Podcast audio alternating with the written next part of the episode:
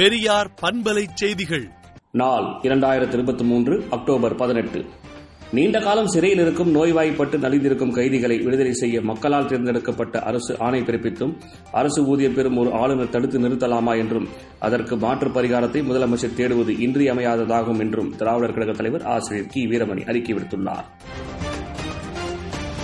போர் என்பதே கொடூரமானது. இஸ்ரேல் அமாஸ் போரை நிறுத்தி அப்பாவி பொதுமக்களின் உயிரை காக்க வேண்டும் என முதலமைச்சர் மு க ஸ்டாலின் வேண்டுகோள் விடுத்துள்ளார்.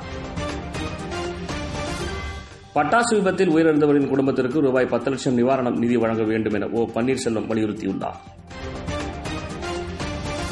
நீட் தேர்வுக்கு எதிராக மாபெரும் கையெழுத்து இயக்கத்தை தொடங்க உள்ளதாக அமைச்சர் உதயநிதி ஸ்டாலின் தெரிவித்துள்ளார்.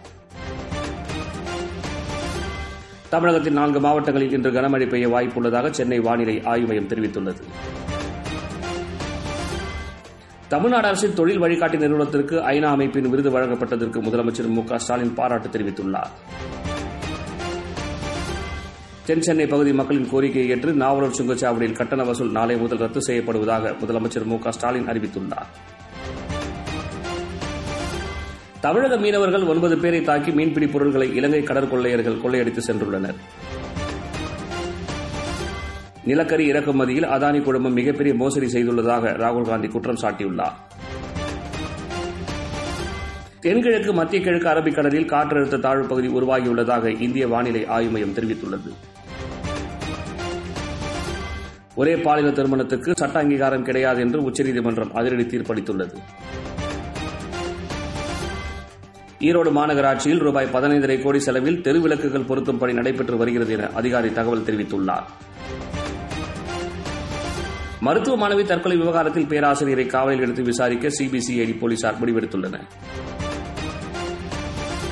மதுரையில் வருமான வரி பிடித்த விழிப்புணர்வு கூட்டம் நடந்தது.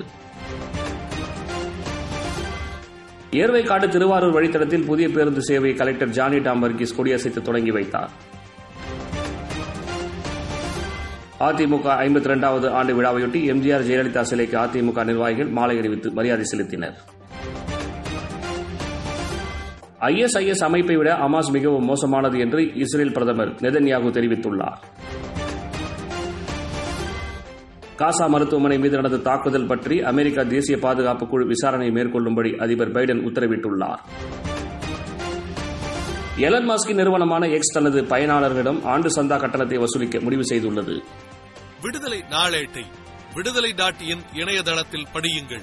பெரியார் பண்பலை செய்திகளை நாள்தோறும் உங்கள் செல்பேசியிலேயே கேட்பதற்கு எட்டு ஒன்று இரண்டு நான்கு ஒன்று ஐந்து இரண்டு இரண்டு இரண்டு இரண்டு என்ற எண்ணுக்கு பெரியார் எஃப் நியூஸ் என்று வாட்ஸ்அப் மூலம் செய்தி அனுப்புங்கள்.